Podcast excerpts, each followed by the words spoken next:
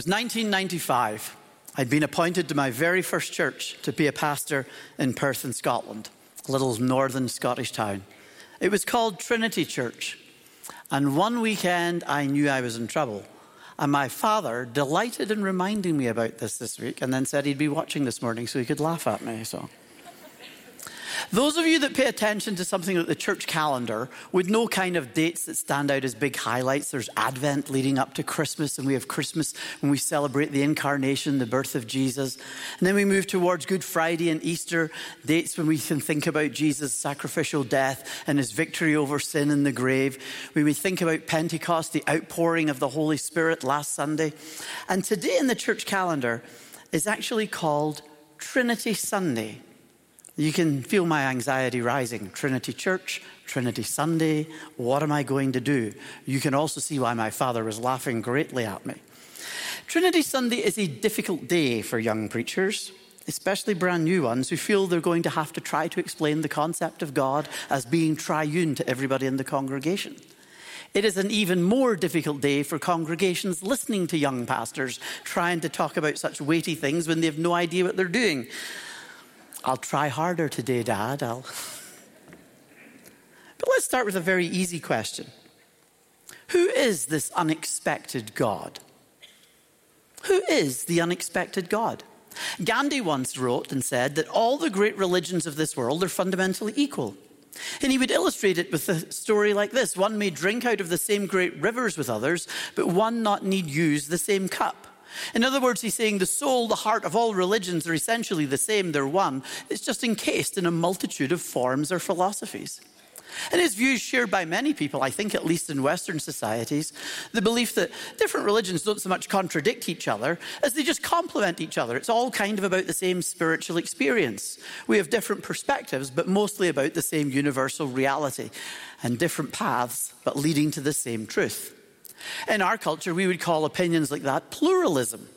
And the idea is that we don't want to beat up on each other because we've seen and heard the stories of religious conflicts over millennia. It's never been a pretty thing. Nobody wants that. And pluralism, in a sense, is saying surely there's something that can bind us and hold us together. We don't have to fight and argue about things like this. And generally speaking, that unifying principle is found in something that we would call God or the divine or the sacred or Mother Earth or something going on, the universe. But when we identify something as God, we're still stuck with the question who is this God? Which God? You could take in the Old Testament the prophet Isaiah, for instance, in chapter 6. In verse 3, there's a remarkable little phrase we should pay attention to. Isaiah writes this, and he said, And one called to another, he's talking about an incident in the temple in Jerusalem, and said, Holy, holy, holy is the Lord God Almighty. The whole earth is full of his glory. The whole earth. That's actually an exclusive claim. And it's something that's significant to Christian faith because it's right at the heart of our faith. It's at the heart of our view of who God actually is. The belief that the God identified in our Bible is the one, only, truly, universal, worldwide, everything God. There is no other. And when we jump forward in the story till we arrive in the New Testament at the stories of Jesus, John chapter 3, for example, we see this God being referenced and identified as Father, Son, and Spirit. John 3, verse 6 What is born of the flesh is flesh, and what is born of the Spirit is spirit. Or verse 16, one of us, a verse that many of us would know by heart. For God so loved the world that he gave his only Son so that everyone who believes in him may not perish, but have eternal life. Look at the words. You need to be born of the Spirit to enter God's kingdom. You need to believe in the Son who was sent by the Father to receive eternal life. And when we come to the Apostle Paul, who wrote much of our New Testament, in Romans chapter 8, you see the same names popping up again. He writes this It is that very Spirit, bearing witness with our spirit, that we are children of God. And if children, then heirs, heirs of God, and joint heirs with Christ. If we, in fact, suffer with him so that we may also be glorified with him. It all fits together in this foundational Christian faith. What you're seeing is these people talking about and referring to the fact that God is three in one, one being who exists in three persons Father, Son, and Holy Spirit. He's not three gods, that would be polytheism. And Christian faith is staunchly monotheistic, just like its Jewish origins, one God. And it's not God sort of slipping into three different disguises or putting on three different costumes, modes, or ways of doing things. He's not like a like St. Patrick you've got with a shamrock or a clover leaf trying to explain things. He's not ice and water and steam. Rather, he's eternally this three-one God. There's actually a very funny YouTube video about all these analogies that people try to explain God with. I posted it on our FEC online group if you want to look at it, or you can Google it up. If you're bored with me, you can do that now. Just keep the volume low. But it's called St. Patrick's Bad Analogies. It's very, very funny. But there's a real mystery here. We've gone way beyond calculus and astrophysics or string theory here. We're brushing up against ultimately reality that we're finding it very hard to talk about a three one God, Father, Son, and Spirit. All three who permeate each other so completely that one is always with the other two. What on earth? The great fourth century, one of the earliest theologians of the Christian church, lived in Turkey, a guy called Gregory from a town of Nazianzus. And he says this As soon as I think of the one, I'm illuminated by the splendor of the three. And no sooner do I distinguish them than I'm carried back to the one. There's a, an odd Greek word that explains this. I used this with you a few months ago, the, the word trying to figure out, thinking about God. And the word is perichoresis. I'm not really big into explaining Greek words to you because I'm not that good at it. But the word peri, we get, it kind of means around. We use it in periscope in a submarine because you can look around. That's all it means, peripatetic teachers. They travel around and fill in in schools, that type of thing. The other word, choresis, is where you get choreography from for a dance. And so the word together is kind of like dancing around, like a square dance or something like that. That's what it means. And this word is used in the early church pastors and theologians as they try to explain the inner life of God, a life that is characterized by love it's like when you love somebody, your life begins to orbit around them as you love them and want to know more about them and understand them and serve them and be gracious and kind towards them. That's what's going on here. There's this sense of a divine dance that continues around in this three one God Father, Son, and Holy Spirit moving around each other, centering on one another, entering into each other. Nobody demanding that somebody serves me each voluntarily loving and delighting in the other and adoring them that creates this dance of joy and grace and peace. And so the leaders of the early church, they used this word perichoresis, a divine dance that would capture the individuality of God as Father, Son, and Spirit, and yet embrace their unity as being one. It's a profound mystery that's hard to wrap our heads around. God the Father, God the Son, God the Holy Spirit, all bound up with each other so that you can't have one without the others. God is not apart from the ways in which He is Father, Son, and Spirit, giving and receiving. I know it's perplexing. Yeah, I can see it in your glazed over eyes already. How long is He going to go on about this? I get it. It stretches our mental circuits. It makes it difficult for us to conceive. But this astonishing reality is found as filled with profound implications. That's what I want you to really see this morning. Implications about who God is, about us, even about other faiths. You see, let's start here. The Trinity shows us that the essence of God is love. It's a statement you read in the Bible God is love. Surely that should be enough since it's probably the most important thing we can read God is love. Why don't we stick with that? God is love. That's all we need to know. But what does love mean? Those of you that know me well know I love chocolate. One of my favourite times of year is Christmas because all the old ladies in church give me giant Toblerone bars, for which I am exceptionally grateful. They usually last all the way through to the Lent fast when I stop eating it. I love eating chocolate, but is that what God is love means? Or we say we made love, is that what lo- loving God means? Or I love my pet, is that what loving God means? What does it say when God is love? Is... Sometimes we love people and we mean even something more difficult than that. What we mean is a selfish sort of possessing, holding on to somebody else. Love that becomes destructive. Or love that is self indulgent sentimentality. Or love can be merely wishing somebody well. Love can be all sorts of things, and the way we use it in our language, it can mean absolutely nothing at all. So, God as love only can mean something if we can actually explain it. And the answer, I think, to explaining it is to be looking at the story, the story of God's love in action. It's how you can tell if somebody loves you. Go and look at the story, recount your history with them. And the story of God's love in action shows who He is. It tells the story of God's love, how He created the world because of His love and out of His love, and how He continues to love this world and everything in it, including us, that He has created. The story tells us of how God continues to love us, even when we reject his love and when we spoil his world with evil and selfishness. He continues to love us and has done everything he can to come and find us and rescue us from ourselves and the disaster that we so often are making of everything we touch. The story in the Old Testament is the story of God choosing one family, Abraham's family, and later his descendants, the nation of Israel, to bless a whole nation and then to bless an entire world as he sought to bring people bring people home to himself.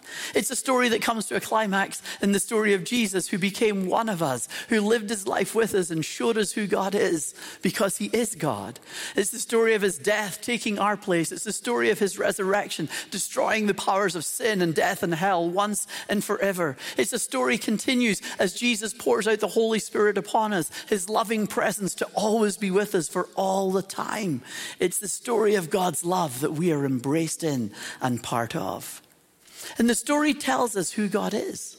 And then we discover what it means to say God is love. It's a self giving love. He's not sitting up in heaven wishing you a good day. Remember to put on good SPF today. The sun is out. Have a great life. That's not what he's doing. He gives himself to us in Jesus' sacrificial life and death. He gives himself to us when he pours the Holy Spirit upon us, people who aren't worthy of anything. And yet he pours his life into ours. God is love means that God is for us and with us and in us. He gives himself to us. And we see God's love in action. We're not just seeing the God the Father who caring for us like a parent with children. We're seeing God the Son who loves us so much that he came alongside us as Jesus, our human brother, one of us, living with us, dying for us. We see God the Holy Spirit permeating our very being, loving us, if you like, from the inside. God our Father caring for us, nurturing us, watching over us, directing us. God the Son standing in loving solidarity with us in our world, giving himself completely completely to us. God the Spirit who plumbs the depths of our hearts that we can barely understand ourselves so that we can share God's love with one another. And it's only because God is Father, Son, and Holy Spirit that God can love us the way He does, that God can be caring and self sacrificial in that way. When we say God is love, we do need to tell the story of God, but we also need to use those words Father, Son, and Holy Spirit. It's how we say that God is love. But there's one more step in this definition, I think, that's probably the hardest one for us to make, the biggest jump. Because if God is love, it means He's love in His very being, quite apart from us. Before we even existed, before God ever created the world, God was love in His own self.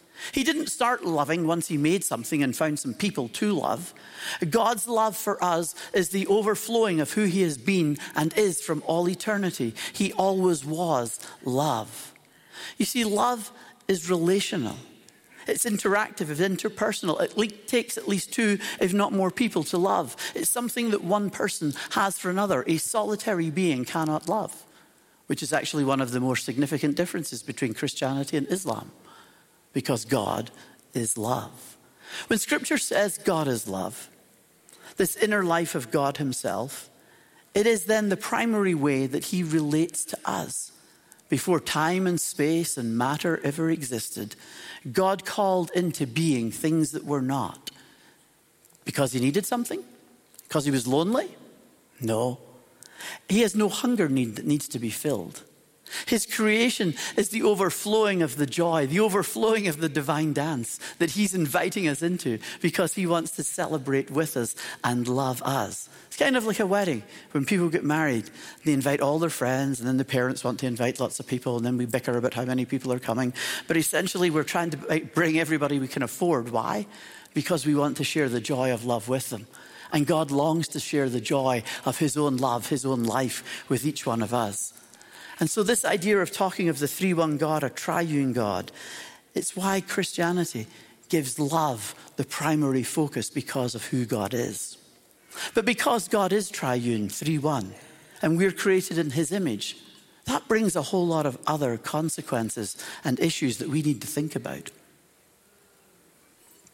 Genesis 1, the creation story, verse 27. God created humans in his image. In the image of God, he created them, male and female, he created them. Created in God's image, and who is God? He's the triune God, the three one God, the God who is love. So to be human is certainly to be created for community, to be together. It says being created in God's image means that we're created for community. Then, when we're tempted to move away from others, tempted to crawl back into the cave of our own heart and stay by ourselves, to be solitary, that is a step away from what it means to be truly human. And I don't mean that we all need alone time. I get that. Everybody needs time to recharge their batteries. Just stay away from me for a while. I'll be a better person if you do.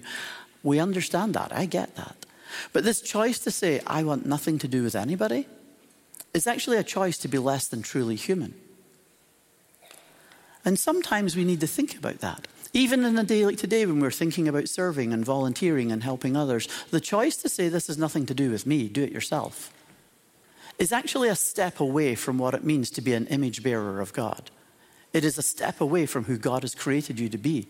It is a step backwards from what it means to be truly human. For some of us, the temptation, I think, plays out differently, though. It's we turn others into a means to our own ends. We interact with people, but simply to advance our agenda. We use them. And that, too, is a step away from what it means to be human. You see, when we open our hearts and lives toward Jesus and receive the gift of the Holy Spirit, one of the things the Holy Spirit does as He fills our lives is He begins to provoke and to empower us to live according to our true nature to be who God created us to be. And when we open ourselves to God like that, we discover that we begin to cross over some boundaries that we've never thought about before. There's the boundary between us and God, in a sense. Jesus' words in John chapter 3, Jesus answers a question, says, Very truly I tell you, no one can enter the kingdom of God without being born of water and the Spirit. Or Paul in Romans chapter 8 would say, For all who are led by the Spirit are children of God. You didn't receive a spirit of slavery to fall back into fear, but you received a spirit of adoption. And when we cry, Abba, Father, it is that same spirit, that very spirit bearing witness with our spirit, that we are the children of God. In both these passages, we see that the Spirit of God is opening us up to all of God. And He leads us into this close and personal relationship with God. We cross a boundary that we actually relate to God in this way. A boundary crossed, but there's another one another boundary the Holy Spirit helps us to cross over, and that is the boundary between us and God, and between us and other people. The Spirit actually allows us to begin to have relationships that we might have thought were very difficult or impossible. And as we do, we discover what God is doing, working in our own lives. This triune God teaches us to love others, a love that serves your interests, not mine. A love that says, I need to pay attention to you. I need to listen to you. I need to focus my attention on you and what you need and want, not what I need. This triune God is reminding me that love focuses on the other. This dance that orbits around somebody else, their needs, their desires. That is love. And when I can learn to make your interests my interests, when I can learn to make your desires my desires, when I can learn to make your heartache my heartache, that I can cry with you, then that love leads me out of myself and towards you. It's the kind of love we see in God, and it's the kind of love that God is pouring into our hearts. It becomes the end of deception and manipulation. Why do I need to deceive you and try to be more than I am? Why do I need to manipulate you? If all I'm out there called to do is to love you, I don't need to use you. I don't need to hide from you. I can be honest with you. And so, in reality, when sometimes in our pain or our fear of self disclosure, our vulnerability means that we just pull back and we hide, we're really living against the very grain of the universe. It doesn't work, it doesn't really protect us. Nor does it really make us happy either when we choose to live in a way that is different than God intended. There's something that we learn about ourselves in being human as we discover this 3 1 God. But I want to get back to where I started with you with Gandhi and the thought of pluralism. What would the Trinity, in a sense, teach us about other religions? It certainly shows us that God values difference. And when you look around our universe, you can see how much God values diversity and difference. Creation is filled with different species, all sorts of beautiful things, different personalities, different geographies. Go look at trees in the parking lot. Not even two of them are identical. God values difference. And ironically, this is one of the big challenges, I think, with the idea of religious pluralism. It discards the unique and distinctive elements of each faith community. Like what they might say about who God could possibly be. The Bible is not presenting to us some vague, generic vision of God who's some impersonal force floating around in the universe. It's telling us about this very personal God who's inviting us into the dance of his own life. And so we learn to say something slightly differently. The unexpected God is a very different God, a triune God. To say that Christian faith is the same as Islam or Hinduism or Buddhism, that's not true. And it's not actually what Christian faith is about. And it's the problem with popular approaches to pluralism because it's not honest. And rather than discussing the similarities and difference between faith communities, we make parodies or caricatures of them. Where does that leave us? Well, if we're created in the image of God, who's essentially love, that has implications for how we treat each other. Our goal when it comes to talking with people of other faiths is to be hold firmly to our own and honest convictions. There's nothing wrong with that. This is what I believe. But it's to have kind and honest and respectful conversations with others. It's a both and. You see, recognizing differences is not the same as starting a fight. Let me say that again because there are all sorts of circumstances in our world right now we need to hear this. Recognizing differences is not the same as starting a fight. Actually, recognizing differences is a way to take other people seriously. When we consider people of other faiths or other political persuasions, there are mistakes that it is very easy to make. On the one hand, if all we see are differences, we begin to become exclusive and we push people away. We shy away from them. And on the other hand, if we look at everybody, a Hindu or a Muslim or whatever, and only see what we have in common, we begin to distort reality because there are differences too. The problem with much of our ideas about religious pluralism is that there are both undeniable similarities and undeniable differences. And it's only when we look and acknowledge honestly those things that we begin to honor one another properly. We begin to honor them and we begin to honor ourselves. And that's one way I think that the triune God helps us to look at and see people from different backgrounds than ourselves. There was a pastor when I was a kid for a long time in Oxford in England. His name was Michael Green. And he said that no faith, no religion that substantially stayed around for a long time could ever have done so if it didn't have something to say, if it didn't contain things that were true. And his point was that, he, as he saw it, other religions are a preparation for the gospel, the good news of Jesus, who comes not so much to destroy things as to fulfill them. That's what's going on.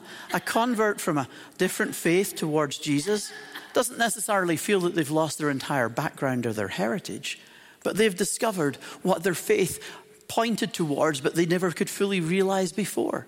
And he wrote this in his book on evangelism. He says this It's certainly the attitude I found among my friends who converted to Jesus from Hinduism, Islam, or Buddhism. They're profoundly grateful for what they learned in their own cultures, but are thrilled to discover the fulfillment of that a God who came in the person of Jesus of Nazareth down to rescue us and make us all that we could possibly be as he gave his life for us and was raised to fresh life again. So let me ask you this what's the difference between a puzzle and a mystery? Austin Farrer was a colleague of C.S. Lewis. Remember Narnia stories? Lion, the Witch, and the Wardrobe? He was his colleague at Oxford University. And he used this distinction between mystery and puzzles quite often, which worked well for him because his wife was actually a crime fiction author. Which reminded me, Jill and I discovered in the past few years, we actually went to school with a guy who's now become a fairly famous crime author and won a number of awards. His name's Adrian McKinty. Many of his stories are set in a series of a detective called Jack Duffy, who lived in the same town we grew up in, and it's Carrickfergus in Northern Ireland. What's quite comical about it is you begin to recognize street names and places. The detective lives next door to a girl I once dated, apparently. My dad's in one of these stories. It's like the thing is full of all sorts. It's quite entertaining to watch all this stuff. But Austin Farrer, his wife's a mystery writer, he began to realize that detective novels are not mysteries. They're puzzles. Once you have enough information, there's nothing to stop you solving the puzzle and figuring out who did it. If you can piece it all together and you've got all the information, a good detective story could allow you to figure out who the murderer is with cool clinical logic. A problem, a puzzle is a problem that you can solve if you've got enough information. But not every problem is a puzzle. Some are mysteries that lie beyond the ability of the human mind to grasp. There are some problems that are not puzzles, but mysteries that lie beyond the ability of the human mind to grasp. And what stops us? Why can't we solve them? He insisted it's not lack of information, it's something more foundational. Our minds essentially are just not large enough to cope with the mystery. We just can't do it. There's no slick, there's no easy presentation I can give to you. There are glimpses of possible solutions, but it always seems slightly out of reach. Puzzles lead to logical answers. Mysteries force us to push language to the limits. A 3 1 God attempting to describe something that's just too big for us to take in. And the starting point, I think, to sensible thoughts about who God is, especially in Himself as a 3 1 God, is to realize our minds are not big enough to hold the concept. We can't. It would be like trying to pack the Rockies into a suitcase to take on vacation with you, to fill your cup with Niagara Falls and take all the water with you. You can't do it. How can the little word God do justice to the magnificent reality that it points towards? You can't reduce God to words any more than you can capture sunbeams in a jar and take them home with you. Or to be more straightforward about it, we cannot fully comprehend God. We just can't. Human reason is not large enough of capable enough of grasping God. In the end, I think we need to pay God the very ultimate compliment of saying, You tell us who you are. You tell us what you're like. You approach us because we can't do this. And having said all that, I come to my Bible reading for this morning. One single verse. The very last verse of 2 Corinthians chapter 13. The grace of the Lord Jesus Christ the love of God, and the communion of the Holy Spirit be with all of you. That's an easy verse to remember.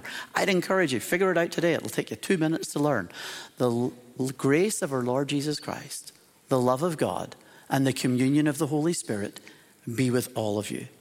This God who's hidden in mystery, he reveals himself to us. And the verse contains, I believe, in a sense, the ultimate expression of this triune God. The grace of our Lord Jesus, who, though he was rich, yet for your sakes became poor, that through his poverty you might become rich. The love of God who made us for himself, who did not spare his own son, but delivered him up for us all, the very heart of the gospel story.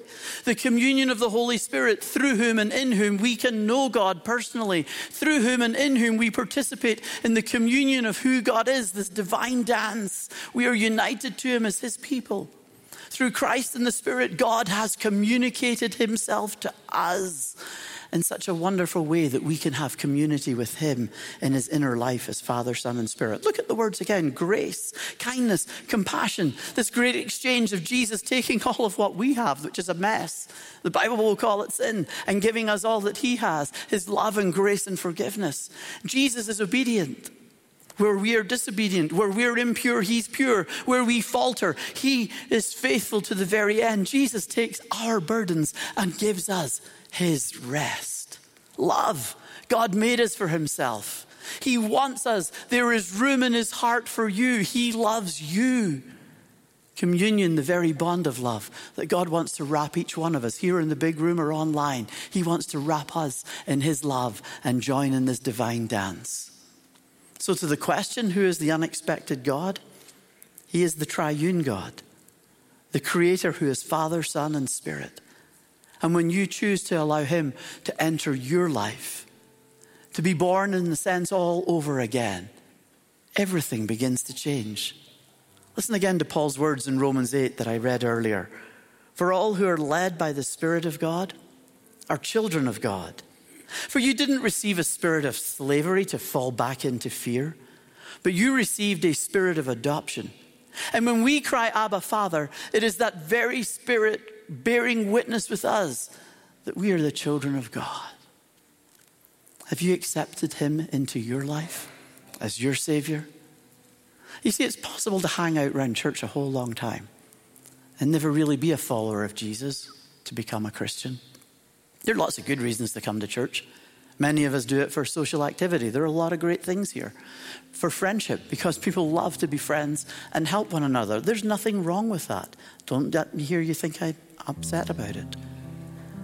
But sometimes we just do those things, but we never really allow our hearts to be changed by the power of God and allow Him in to enter into who we truly are.